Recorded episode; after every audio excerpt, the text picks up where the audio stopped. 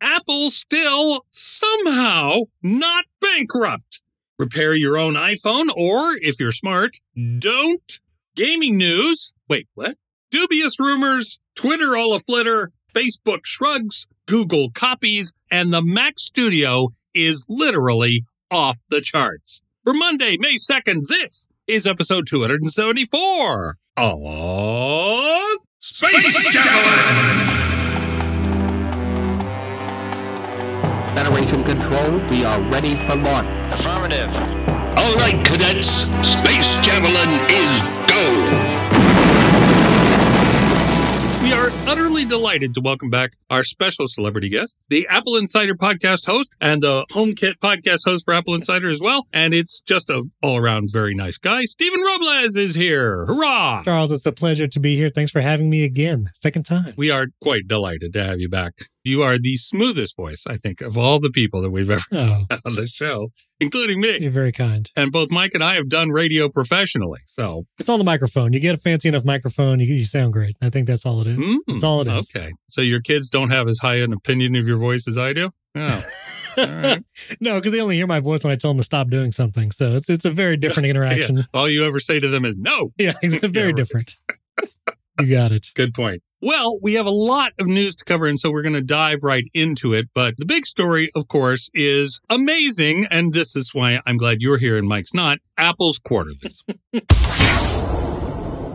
Yes, and they make a lot of money. As we all work with Mike here, we know how he feels about these quarterlies. How does he feel? And I see that he has finally palmed off notes of interest on Yes, Malcolm. Yes. Ah, good job, Mike. it's a lot of work for kind of bland information, I guess you could say. I mean, it's interesting ish, but It's interesting ish only if there's something dramatic changes. correct. And really, nothing dramatically changes except the number of zeros in the money exactly. that Apple makes. As I predicted on this show, they beat last year's year ago quarter, which was actually a surprise jump a year ago. They jumped 24% All right. up from the year before that. So I thought they'll be about there and a bit more. And sure enough, it's hard to classify $8 billion more as a bit Yeah.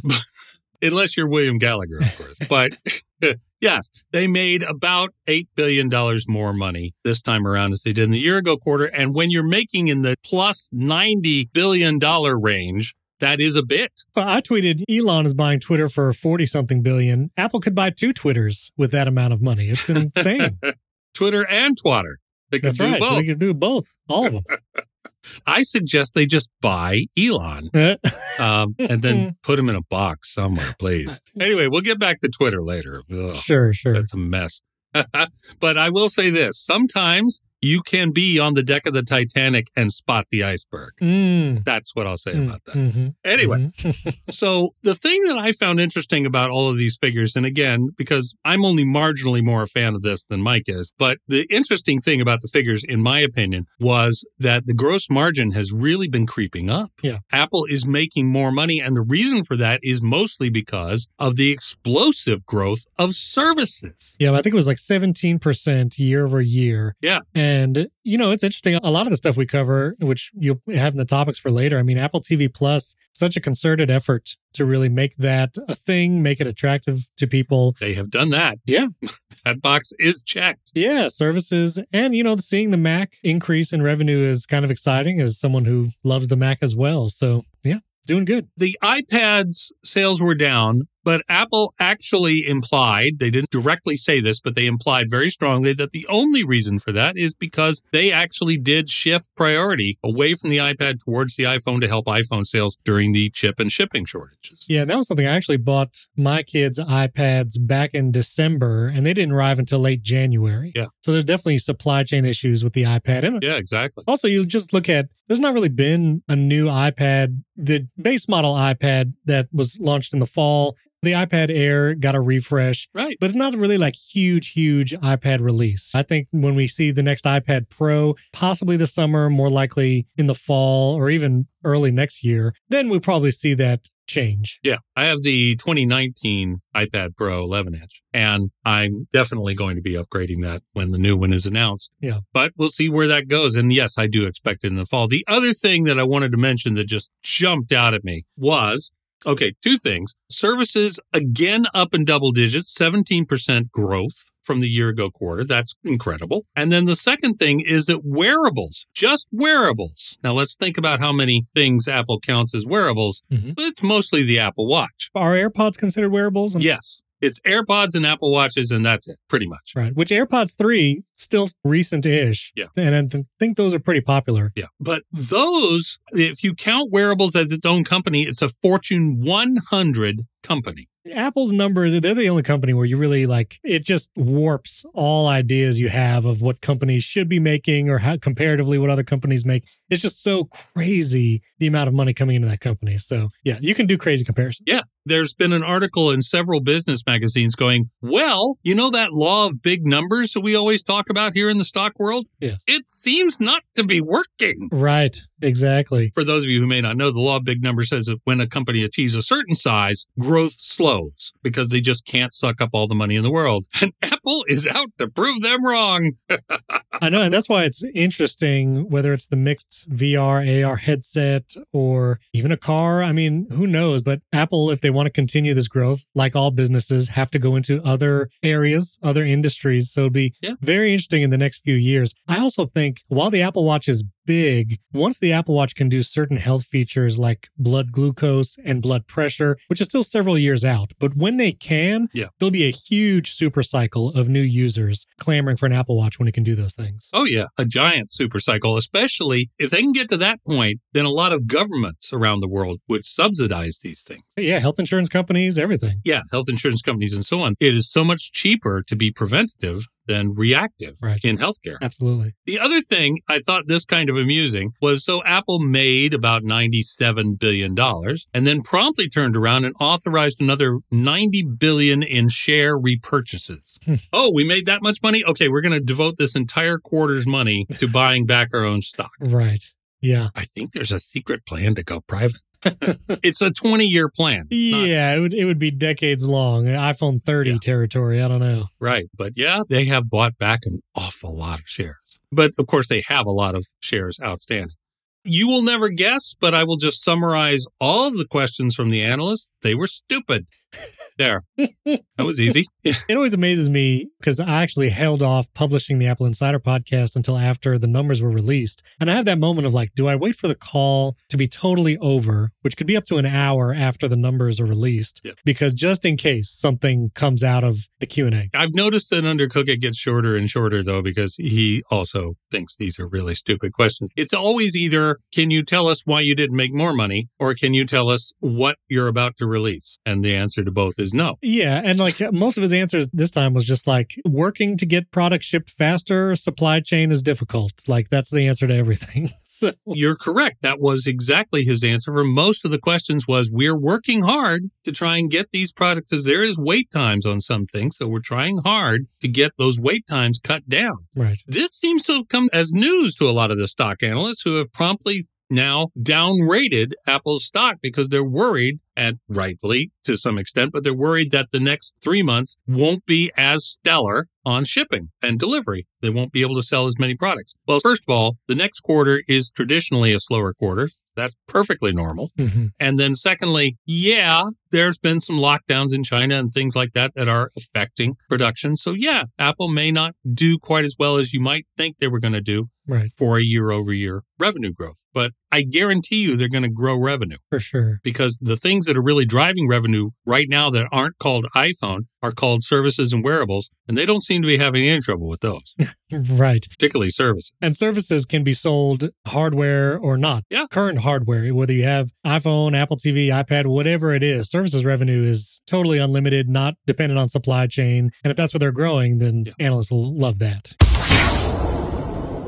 The other thing that we've picked up on is this is the seventh quarter in a row that Mac sales were enormous. The last seven quarters are the best seven quarters in the entire history of the Mac. Yeah. It is doing really well. Apple Silicon. In fact, so well that the entire rest of the industry cannot keep up with it. Overall, according to Counterpoint Research, PC industry is down 4.3%. Apple is up 8%. Yeah. on the strength of, well, they have a complete M1 line, but we're not even at the M1 Pro and Ultra in most of those models. Yeah. And I think once we get a redesigned MacBook Air, that's going to be a huge seller. Huge. Huge. I mean, the M1 MacBook Air was popular, and obviously that started these incredible quarters of growth, that first M1 lineup. Yeah. But once you get a redesigned body style, which usually instigates. I'm not too keen on the redesigned body style. I think the MacBook Air's design is distinctive and perfect the way it is. But Yeah, but if you put some colors on that MacBook Air, you're going to get a lot Yes. Uh, of young people going towards the MacBook Air. iMac colors, go. yeah, exactly. Exactly. Absolutely.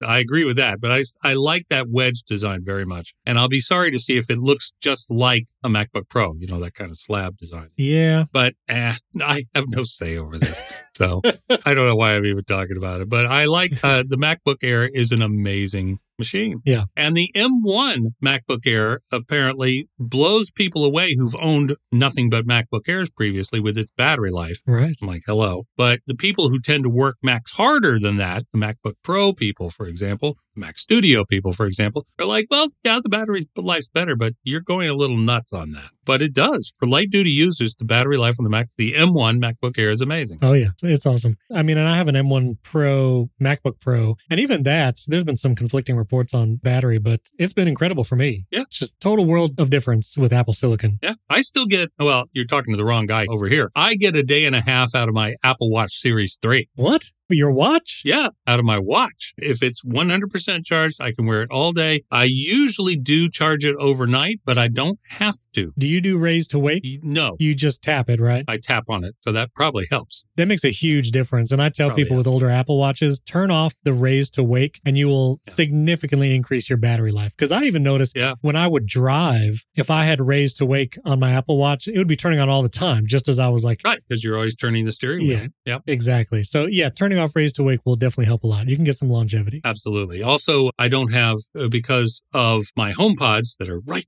behind me, uh, I also don't have Hey, you know who turned on on the watch. Okay. So Yeah. It's not listening. Yeah. Yeah. Anyway, so Apple did well. Oh, there's a shock. but let's pick another one of the FANG stocks and compare that. How did Amazon do? Oh,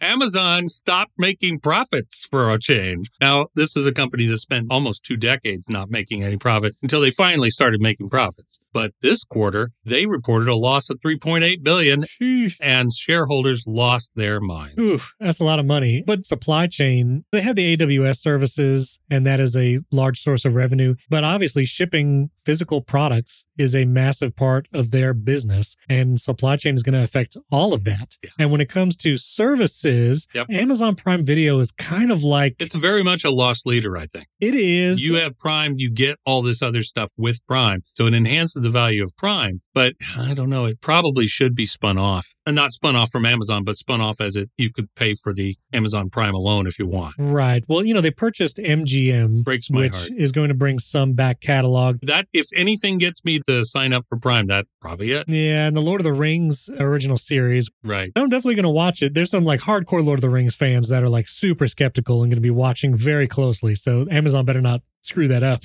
because they can have a lot of mad fans. I got two words for you, Amazon, with the Lord of the Rings. Tom Bombadil. Get him in there.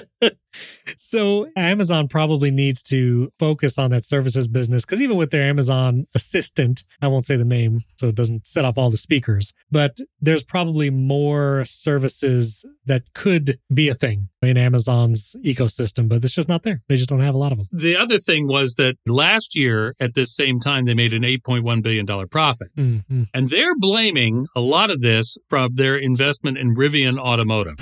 oh, man. um, no, you have other problems. Yes. But yeah, Rivian probably was one of them. Sure. I'll go with that. But anyway, that's just to give you an idea of how one of the other titans of industry Yep. is doing. Hmm. yeah, Rivian is a sad story too. I mean, yeah. such promise, Such promise. and very exciting. And then I don't know, they're just not handling it right. Nope. You know, the whole raising prices on people that already pre-ordered, Yeah. like not good, Nope. not good. Nope. Don't do that. Apple did finally announce, after a year of complete silence, Yes, Suddenly, boom, it's here. You can repair your own iPhone. Or can you? Well, that's up to you. Yeah. Uh, know thyself and whether or not you can. Yeah. You need to know yourself really well.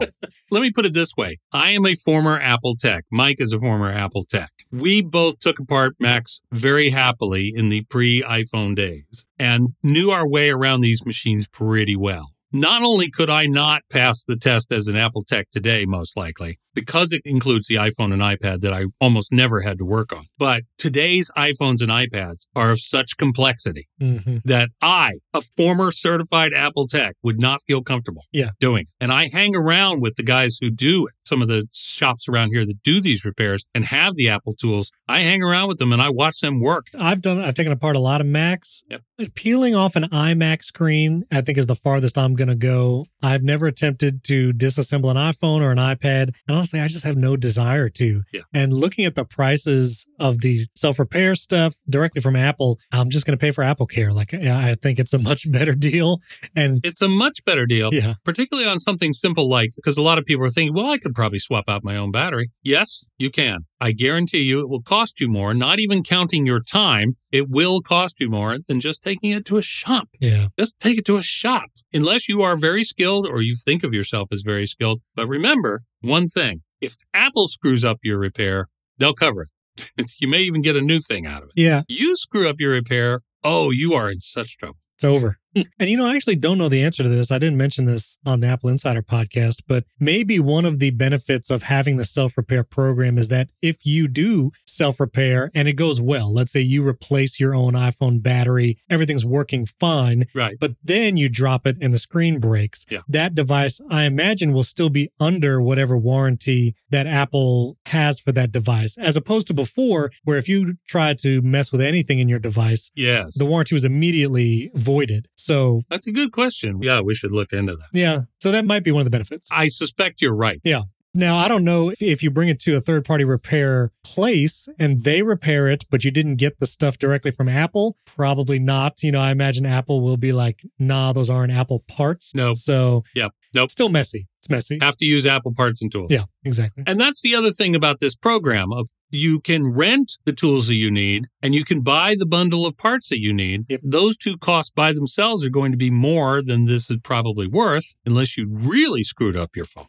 and currently this is only available for the phone and only available for the phones that Apple currently sells. Correct. So the 12, the 13 and the SE. hmm But if you get the tools, there's a hold on your credit card to the tune of 1200 bucks Yep. until you return those tools. And that's if you're renting them. Now, some people will just go out and buy them, and that's okay.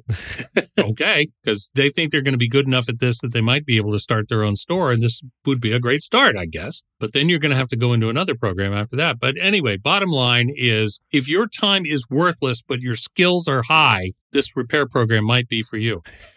and this is the thing that kills me is this is what the right of repair people kept fighting for. Yeah. They have spent years talking about this and other products that needed to be repaired, and they wanted it, wanted it, wanted it, and they finally have it without legislation, although admittedly with the pressure of legislation. they finally have it, and now all they're doing is whining about Yeah. it because the tools are expensive. Yeah, the tools are expensive. If you buy the tools, it comes in an 80 pound case with wheels, and Apple is throwing the wheels in for free on this one, people. That's right. Well, they're rented wheels, but yes, they are included. They are rent. Well, if you're renting them, yeah, you're you're just renting the wheels. Yeah. and the rental charge is quite reasonable, but you only have seven days to get it back to them. Yeah, that's that's a lot of pressure. I mean, I don't like dealing with having to ship stuff back and A lot of pressure. But like I get a little antsy if I do a trade in with Apple and I mailed away like a MacBook Pro. I want to make sure that thing gets there. But to have also a twelve hundred dollar hold on your credit card until these flight cases that are eighty pounds gets back to Apple, I just don't want to deal with that stress. Yeah. I don't want to do that. Now, to be fair, you get a rebate on once you Right. send in the broken parts. Yeah, You get a small rebate on that, but it's again only if your time is worthless and your skills are high. right. Otherwise, it is far cheaper. In some cases, even when it's out of warranty, to take it to an Apple store, especially given the thing that we're not talking about, which is the risk you take in some of these tools. And I've seen it happen. It is super easy to puncture the battery. Oh yeah. It is super easy to damage the screen. Oh yeah. And then what are you going to do? Yeah. Because you were repairing one thing and you broke something else. Ah. Yeah, I'm curious if we'll see like businesses or schools. I think schools, especially, Yeah. especially ones where there's like an iPad one to one. Well, although iPad's not even part of this program yet, so Not yet. yeah, No. I don't know if when it does become part of the program, if maybe a school will say, okay, you know, we have an IT team. We're going to invest in the tools to fix our own iPads so we don't have to send them away and they can be fixed faster. You know, maybe it would be beneficial for an organization like that, but I feel like individually, I'm still just going to buy Apple Care. Like, I'm not, I'm not, I'm not doing this. Now, I don't want to sound totally down on this because, again, some people are very skilled with tools and especially working with the very small tools. Oh, yeah. Wesley Hilliard over at Apple Insider did an excellent article comparing specific repairs Yep. and how much it would cost. For example, if you need to replace the bottom speaker of an out of warranty, I don't see how it could be out of warranty yet, but let's say I don't know. you had an out of warranty iPhone 13, you damaged the bottom speaker, you need to replace it. If it's out of warranty, it costs 450 bucks. Mhm. Yeah, you can do that cheaper. Even renting the tools and all that stuff, you can do that cheaper. Apple Care Plus customers, though, only pay $99, whereas you, highly skilled guy renting the tools and all that, would be paying a net cost of $92. Oh, you saved seven bucks. Good job, you. Is it worth it? No. Right. Like your time is probably worth more than $7 an hour, whatever you're doing. Well, Oh, it's going to take you more than an hour, too, because you haven't done this before. Well, that's a good point. That's a good point. And doing it your first time, like I said on the Apple Insider podcast, I messed up a lot of first time repairs. You have to get good at it before you're good at it. so there's a high, high risk of something going wrong that first time. Yeah. And also, I might add that chances are very, very good. Regardless, if you live in anything smaller than a hamlet, you probably have a place in town called You Break, I Fix or something like yeah, that. yeah. One of these third party out of warranty sites who aren't going to charge you $449, the way Apple will, to say replace the iPhone's camera. And they're also probably not going to replace it with an Apple camera. But hey, you got an old phone, it's completely out of warranty, you don't feel like doing the repair, or even if you do, this program isn't worth it compared to taking it to Joe's iPhone repair. Exactly. Trust Joe. He's been doing it Yeah. for years. Okay. Yeah. He got you. Now, there is, by the way, and you guys didn't mention this as far as I know on the podcast, but you overlooked a really, really cheap, inexpensive repair. Oh boy. Yeah, you did. What's that? If you lost your SIM tray, you can buy one for $7.20. I don't know how you would lose a sim tray, but also I think it, maybe it was Wes who tweeted, curious who's going to just buy a different colored sim tray just Yeah. for the heck of it to get a different color on the outside. yeah, making a fashion statement. Yeah, fashion statement. But yeah, hey, $7 for a sim tray. That's a bargain. Single digits. Even more reasonable, the SIM eject tool, four bucks. Amazing. Four bucks. Four bucks. Yes, this is from the company that charges you $20 for a cleaning cloth. Listen, I have that cleaning cloth and I'll be honest, it's not the best. That might be controversial. Yeah, right? It's not even that good. It's not that good, but paper clips are pretty cheap. If you need to eject that sim tray thing, just just get a paper clip. You don't got to buy the sim ejector Yeah. tool. Well, it's an Apple SIM ejector tool. Mm, that's It's way better than any paperclip. There's not even an Apple logo on that thing. I'm not paying for it. Right. yeah, not paying better than retail for it. No. That's right. In other Apple news, GeForce Now has updated their cloud gaming service. I can't believe I'm talking about gaming news. This is so rare on this podcast. but GeForce Now has updated their cloud gaming service for native support for Apple Silicon Macs. Yes, All right. it was Rosetta 2, but I think somebody at GeForce got the memo from Apple, which hasn't been made public yet, but is going to be made public next month that Rosetta 2 has an end of life date. I don't know what that date is Mm. but that will, I guarantee you, be announced at this next WWDC. And developers, I guarantee you, are going to panic. Well, yeah. It's good to see though because Nvidia and Apple has had a contested relationship in the past. That's why Yeah. you'll see all the AMD GPUs and things like the Mac Pro. Right. So nice to know that Nvidia's putting in the efforts supporting Apple Silicon, especially now that you got like the M1 Ultra chip out there that could take advantage of these kinds of games. Yeah. Exactly. Gameloft has announced a new adventure game featuring Disney and Pixar characters that will be free to play on the Mac called Disney Dreamlight Valley. Hmm. This sounds like Stardew Valley to me, Right. right. but with Disney and Pixar characters. All right. Eh, sure. Why not? Sure. Your kids will love it. Yeah, and you know, Mike has been liking Apple Arcade games, but now this is not arcade. This is I love Apple Arcade. Apple Arcade games are great. I've been doing all the Altos adventures and Odysseys and Lost Cities and all of them. Very good. Yeah, I like those things. Although I keep coming back to what I'm going to call marble shooters or match threes because I'm preparing to be a little old man. so I need those titles. Sure. But I am totally loving Galaga, for example. That's Yeah. my favorite. There you go. Now, I just told you about this, but it's a Mac game. Right. Right. Mac. And outside of Apple Arcade, this is unusual. It will also be on the PC and PlayStation's, Xboxes, and Nintendo Switches. What's unfortunate is that it wouldn't be on the Apple TV Right. because maybe at WWDC we'll see something, but I really hope Apple makes a move to position the Apple TV because my kids have gamed on it. Like they'll do Sneaky Sasquatch and also they have some adventure games. I don't know if it's Ocean Horn or something like that.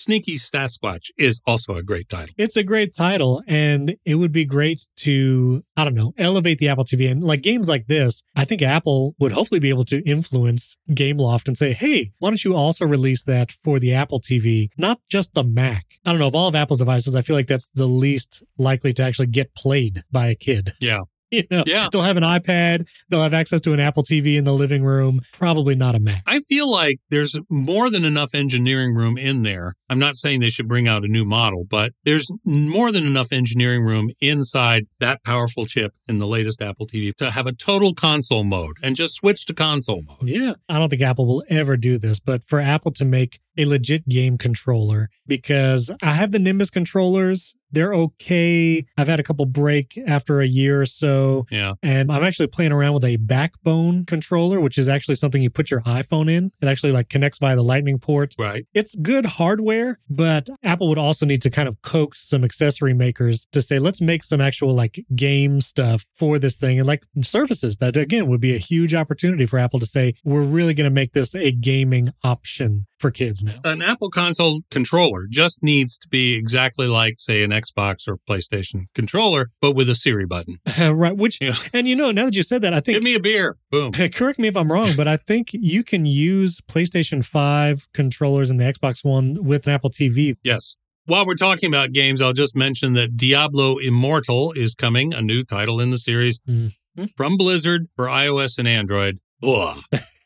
that one I remember playing the first one very fondly, and I've tried to play the second and third and just never gotten through them. So I probably won't be able to finish this one either, But it's cool, it's coming. but I'll give it a try. Speaking of Blizzard, the maker of this game, did you ever play StarCraft back in the day? Yes. I loved StarCraft. Yeah. I was playing that on a dial up internet connection. Yeah. Oh, the pain.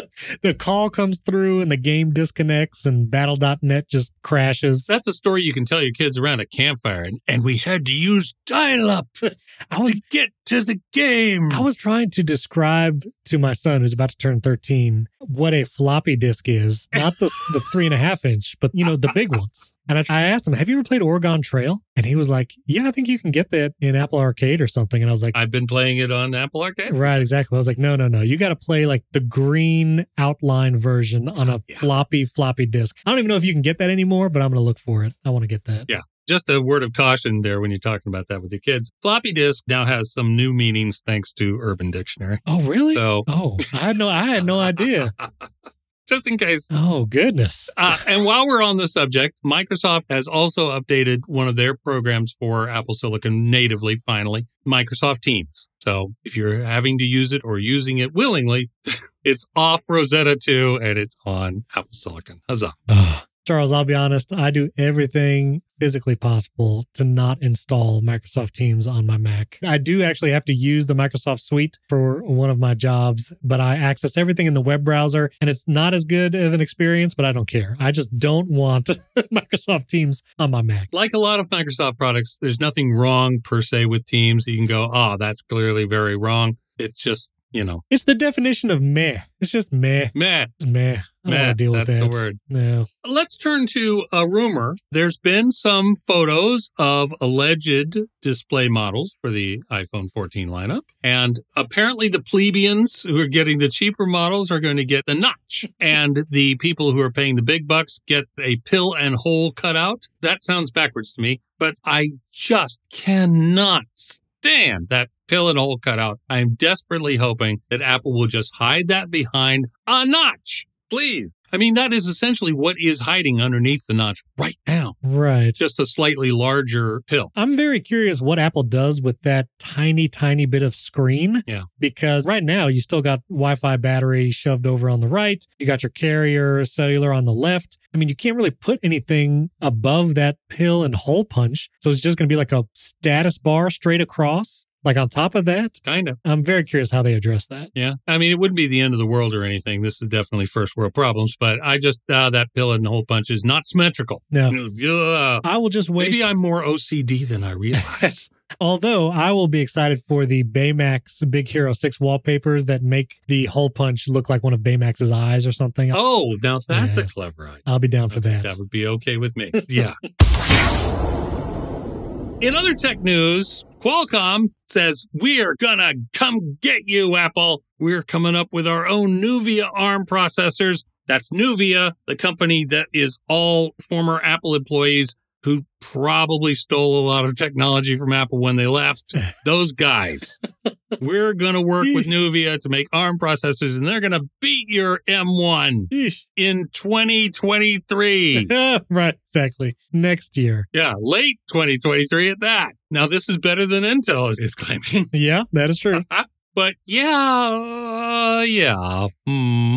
Also, if you don't think that Apple's going to take apart that Nuvia chip with a fine tooth comb and take Qualcomm to court over it, Oh, yeah. you have another thing coming. Because I guarantee you, the only way that Qualcomm can do this this fast is by hiring Apple engineers who have proprietary knowledge that they mustn't take with them and have taken with them. I'm curious how long Apple will be in the lead when it comes to silicon. I mean, it might be for a long, long time. If Intel was the only company that existed, it would be a very long time. But I know AMD is probably the other high competitor, their Ryzen chips and all that kind of stuff. yeah, they're doing a good job. Yeah, but Apple has such a lead and just the, the entire integration. And we're going to talk about a particular kind of lead that Apple has that nobody's going to be able to touch for quite a while, Right, right. thanks to that amazing interconnect that the Ultra chip uses. That's right. So. That's right. Anyway, before we get to that, though, I would like to get Steven's take on Elon Musk and Twitter. Now, the way the press reports it, it's as though it was a done deal. It is not and could fall apart.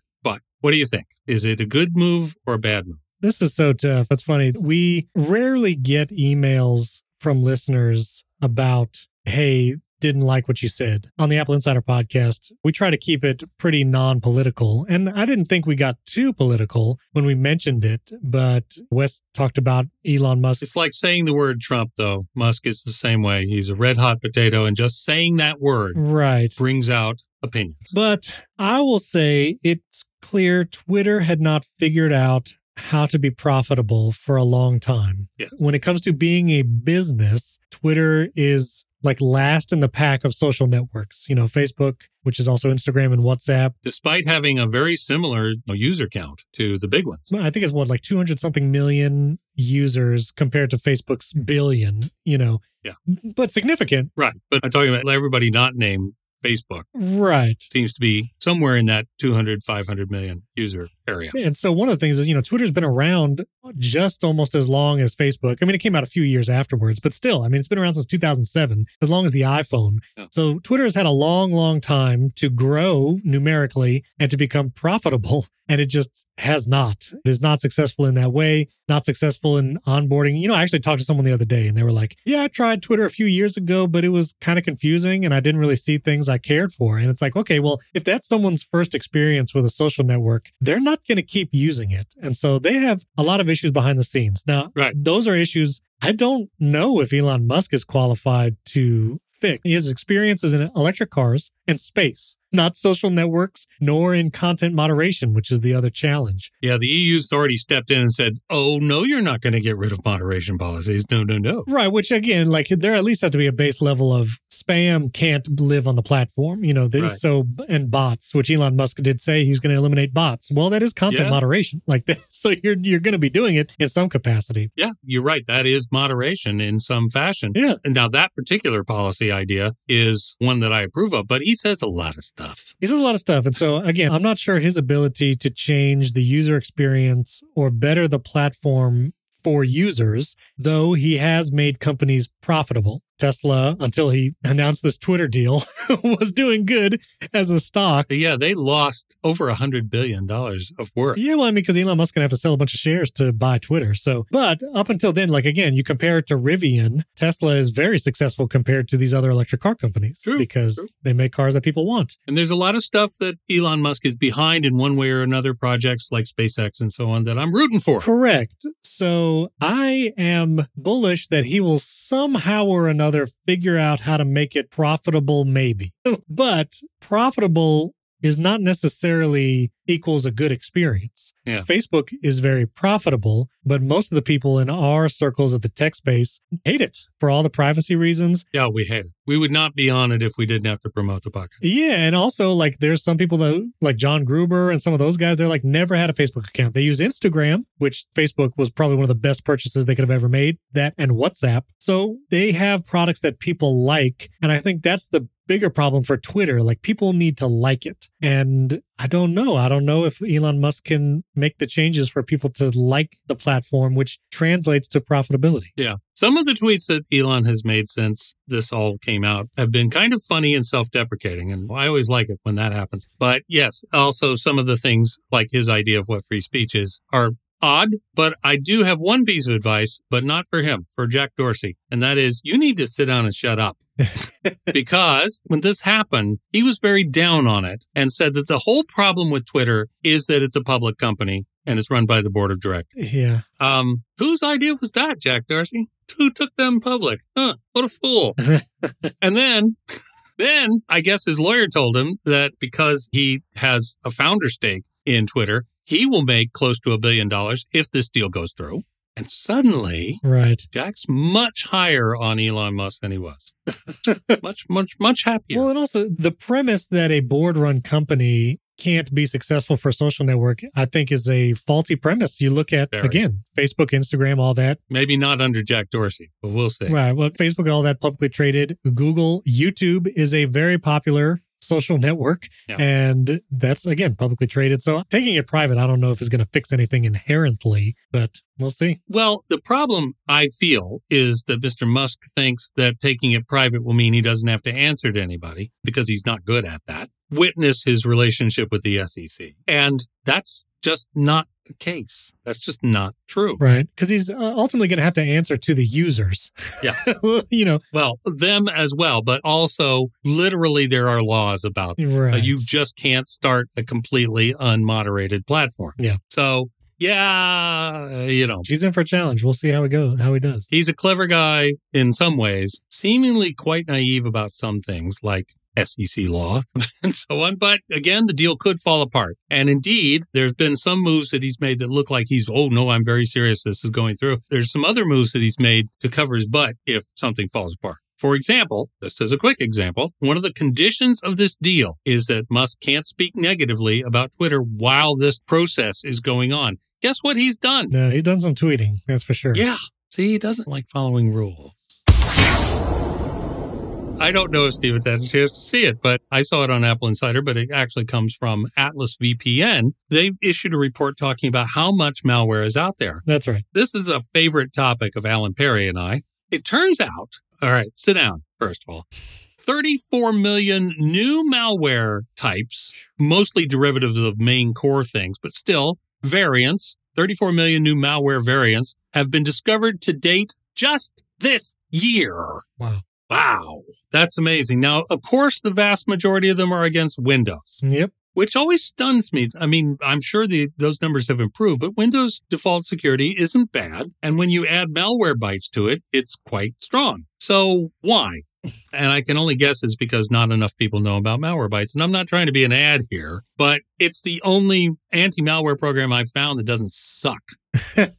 Think of all these servers running Windows of large organizations. Right. I think the pure benefit of something working to actually crack into one of these large companies and get money or steal something, I think it's just the far greater chance of benefit Yeah. that so many hackers will target Windows. You know, you, there's just I mean, macOS server just got shut down this past week. Right. So no one's running a Mac server. But when you look at all the companies in the world, everything's going to run Linux or Windows, and most likely Windows. But the numbers are just astonishing 316,000 new malware threats every day on average. Yeah. But 5.65 million this month. Well, we're in May now, so last month. Right, right. So, how does that break down? Well, I don't have all the figures because Apple doesn't release anything like a count of vulnerabilities or exploits on iOS, but you can assume it's quite low Yeah, yeah. by comparison. But I can compare directly Windows and Mac. This is talking about just this year new malware threats. Windows has seen 25.48 million new malware samples, and Mac has seen 2,000.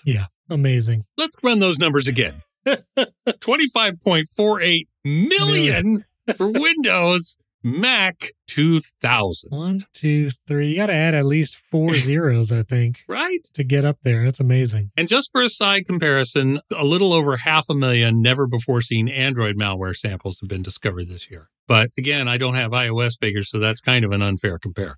But even Android, the day that this comes out of my mouth, Android seems to be more resistant to malware than Windows. That is something. Wow. Yeesh. Wow. Yes. It's a weird world we live in. And last in this section, I wanted to mention that a scammer named Jasminder Singh has been convicted by a Brooklyn, New York jury of bank fraud and money laundering against American Express. But the reason I'm mentioning this is because what he did was he set up a bunch of businesses, got Amex cards for them, ran up more than $4.7 million buying iPhones, sold those iPhones, and then told Amex, I can't pay the bill because I bought a house with it and a whole bunch of other things. Mm. But yeah, he set up new businesses and get new cards and so on and so forth. And apparently he thought this was going to go on forever. Wow. All he would do is use like offshore banks to hide the fact that he had turned around and made money reselling those iPhones.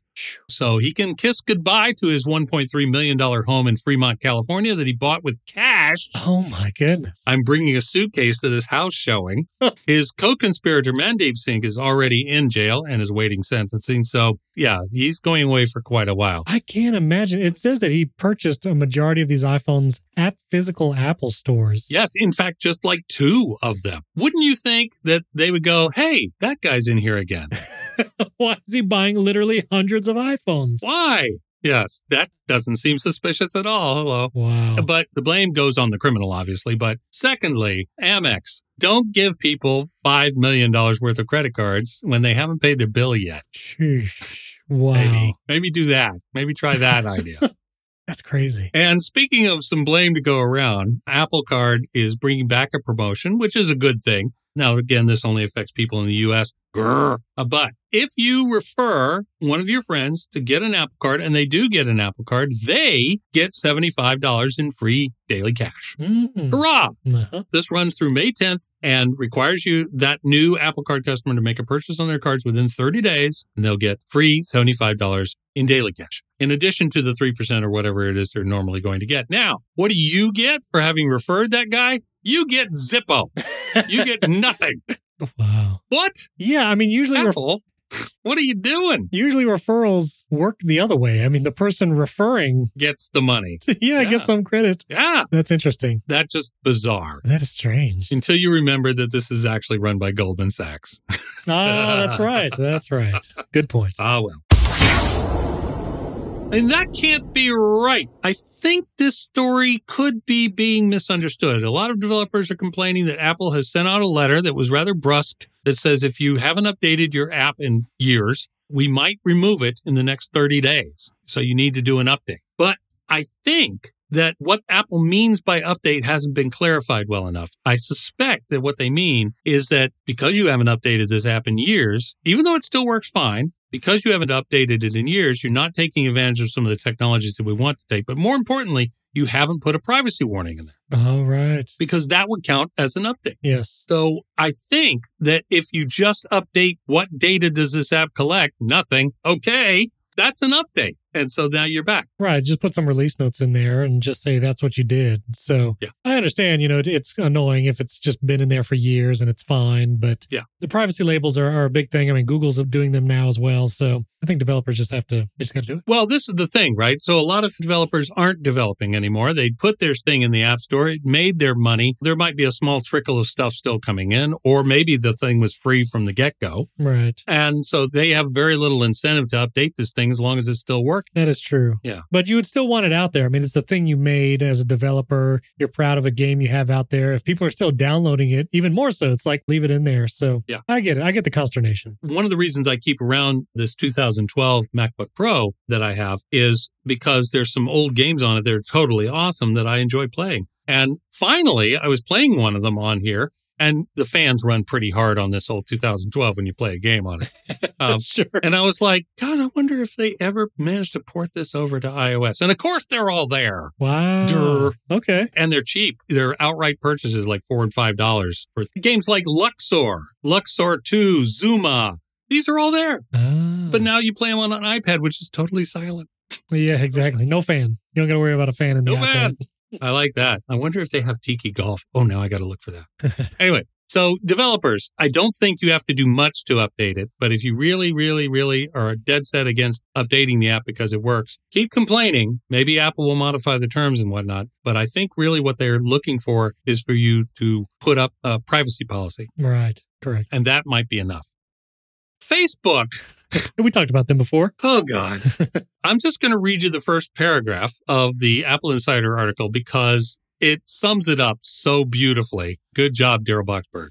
Facebook privacy engineers warn that the company would have a hard time committing to forthcoming privacy laws as it largely has no idea how its system uses the data it collects. Oh my god, it's Skynet. It's on. It's doing it on its own. Oh no. What they actually mean by this is that they collect everything that they can possibly get on their own system. That's a giant hoover of personal data. And then secondly, they also buy more data about you from third party sources, data brokers and so on. And because they have an open border system, apparently, they just consolidate all that data into a giant pool. And at present, they cannot tell, well, this came from a third party source and this came from us. So this would make committing to any policy changes nearly impossible. Their own engineers said, we don't have an adequate level of control and explainability over how our systems use data. Oh my goodness. Well, that's a glowing recommendation for Facebook engineers, isn't it? Oh, nothing to see here. Just move along. Everyone keep scrolling. Yeah, they can't make policy changes saying we will not use this data for this purpose, like weight or age or school information about your kids, Right. for example. Nope.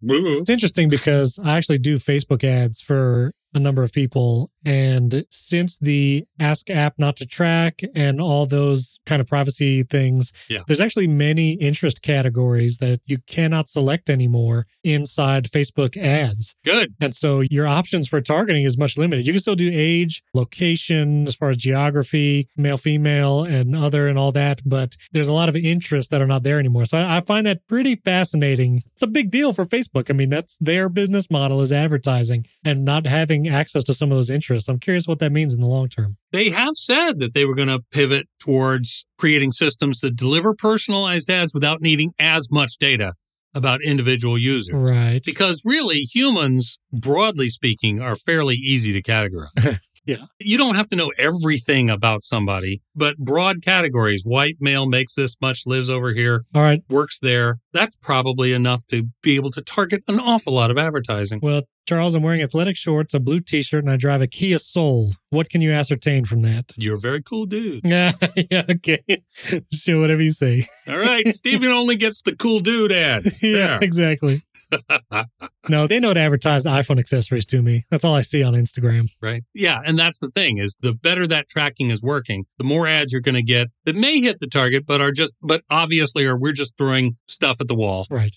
Right. and see what you click on, and that's what I like. yeah. And as soon as you click on it, you will see that forever until you buy it. Yeah. And even after you buy it. And speaking of monkey see, monkey do, Google has decided to put up privacy notifications Look at that. on their apps in the Google Play Store. They call it data safety. because privacy and Google by law can't be associated with each other. Uh-huh. but they say this is the same basic concept. It summarizes the data safety practices of the app. I'll be fascinated to see how honest they are because I know there's a great site called ContraChrome that Alan and I talked about last week that will tell you the scoop on the way and what data is collected and what they do with it at Google. But anyway, so since I know that, it'll be interesting to see, let's say, what the data safety nutrition label says for, say, Google Maps. Yeah, that is true. That would be interesting. Yeah, and I do like some of the seemingly unique ways they're talking about it, like data being encrypted in transit and the ability to request that your data be deleted from an app or service. Yeah, I like that. Yeah, these are all good moves in anticipation of laws, probably from the EU, and that's okay with me. Yeah, for sure. Good moves. But they're going to require the developers to submit this information. So essentially, Google is going through the same thing All right. that Apple is going through. If you don't update this app that hasn't been updated in years, we're going to Mm. remove it from the store because you don't have All right. you don't have a Right. data safety update. nah, irony. And the last but not least, holy cow, I'm not sure if Steven's had a chance to really digest this story, but there's a guy out there named Craig Hunter and he has a blog and he got a Mac Studio. He got the 20 core M1 Ultra. He also got the studio display because Apple Apple has loaned him both of these things. He doesn't own them. But he has the usual nice things to say about the setup of the Mac Studio and the usual nice things that everybody would say about it. And he likes the Apple Studio display a great deal. So hasn't tried out the webcam, obviously. but I'm bummed. Uh, but the way he tested this thing is different than the way everybody else tested it. And that's why I'm talking about it now. I'm going to get Mike's comments on this next week. But one of the things that Mr. Hunter does is computational fluid dynamics, which will be referred to as CFD henceforth. It's a benchmark that is really computationally intense and stresses the entire system. So it's an ideal benchmark for not just testing the processor, but how it all works together. And in particular, talking about parallel performance. So this is not a single core measurement. Right. He's using a NASA program and looking at a classic NACA 0012 airfoil section. How about airspeed and all that at low speed conditions? He's running this simulation to see what kind of numbers he gets. And that program has the ability to specify how many cores it will use to work on this.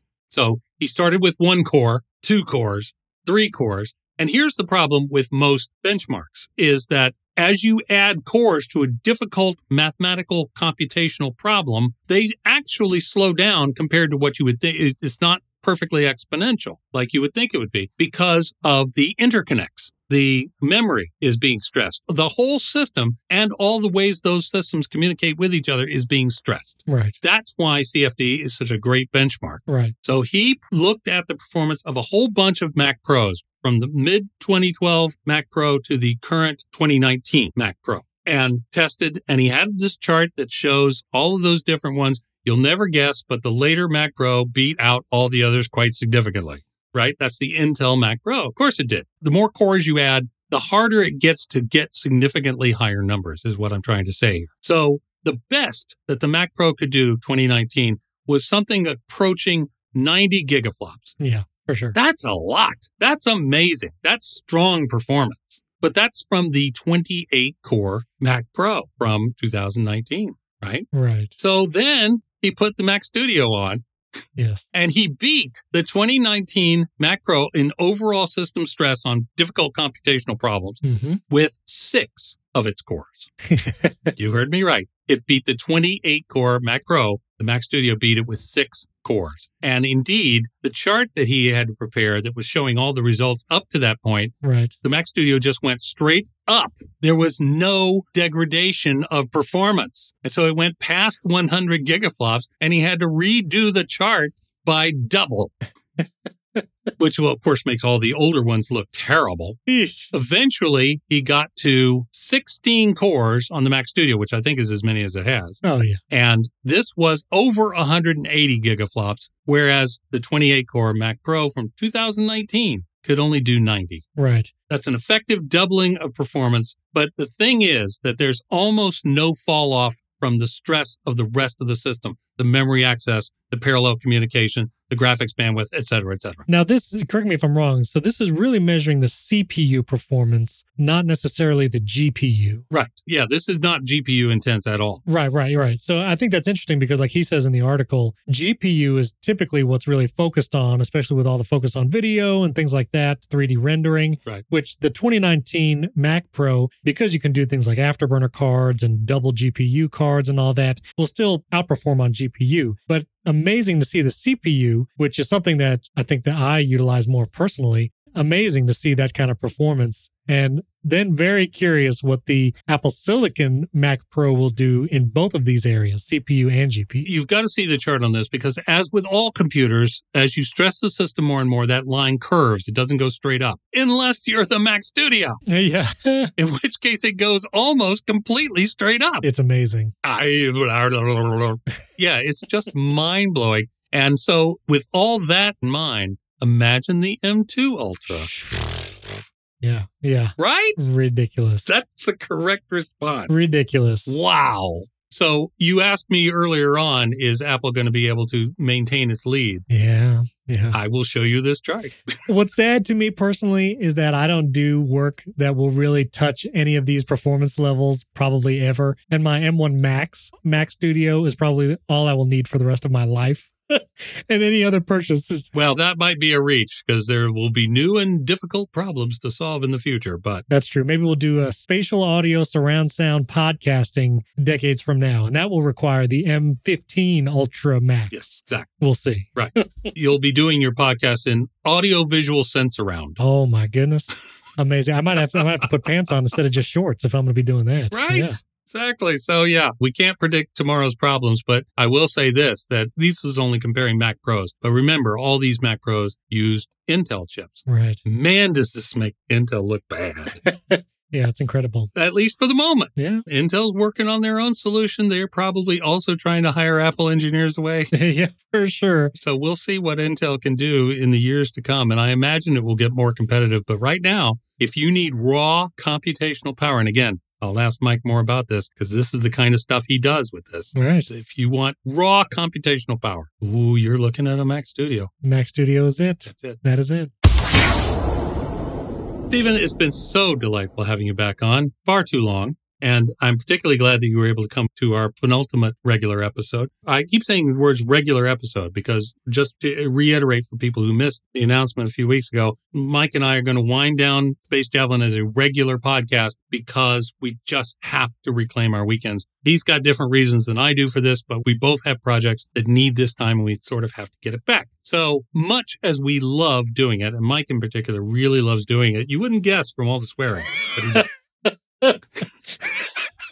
that, got, that Yes. got me. See? That got me. Yep. See, he's laughing because he knows Mike. Yeah. so it breaks our heart in a way, but we're not closing the door entirely. We are going to leave the old episodes up and we might, might, maybe do at least one more special report because WWDC is so close. And Yeah. Yeah. the temptation is kind of huge for that, but absolutely no more quarterly report. This is our last one ever. And I'll just say, Charles, first of all, I mean, yes, thank you for having me on. It's an honor. But also, if your listeners don't know, making a podcast, while it appears like you're just talking into a microphone for an hour a week, there are many, many hours of work that go behind the scenes. And Charles and Mike have done lots of work for, with special episodes, over 300. And that is an incredible run. And when you look at other podcasts and how many don't make it past 10 episodes, it's- it's kind of staggering and, and sad just, you know, how many great ideas. It's difficult to make it. This is a tremendous success. And Mike, Charles, you guys should be proud of what you have done. And congratulations on a wonderful run. Oh, now I'm all bashful. Oh, shucks. Thanks. We do appreciate it. Uh, We've had a number of listeners say, oh no, I'm going to listen until the very last bleep. Uh, and I'm especially proud of the audience that we have managed to attract in particular. But people do ask, well, what should I listen to after this? And the first thing out of my mouth, of course, is our back catalog. And then- you got you got me again there. the second thing So good. is that now that Stephen Robles is running the Apple Insider podcast, I'm a regular listener. I enjoy it. It's a good show. And you're talking to two of my favorite people on Apple Insider, Wesley Hilliard and William Gallagher, and others. So, yes, I encourage people to give it a listen and see if it's for you. But there are a number of good. Yes. Jason Snell has another great podcast out there that you should probably be listening to. Several, in fact. Yes. Upgrade. Yep. Yes, he does many. Yes, he does many. He does many. And there are many others. So please do support your local independent Mac news, and we'll see what the future holds for us. But I'm hoping that next week isn't the last time you hear Mike and I chatting about stuff. We'll see what the future holds, but we are winding it down. So the last regular episode will be next week, and Mike is actually going to be there. That's wonderful. Well, thank you, Charles. And again, congratulations, seriously, on, on an incredible run. You guys do a great job. I appreciate that. Yeah, we're going to end with 275 of our own episodes, and then there's the Mac and N podcast Right? that we did before that. So Amazing. Ah, long lost Mackinans. Anyway, thank you, Stephen, for being here. We really appreciate it. It's been a pleasure. Good night, everybody. Good night.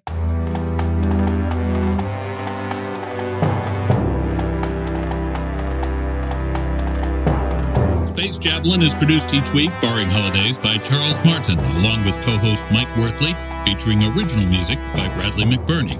You can contact us via email at spacejavelin at gmail.com, on Facebook at Space Javelins with an S, and on Twitter at Space Javelin. This podcast is copyright 2022 by Space Javelin, all rights reserved.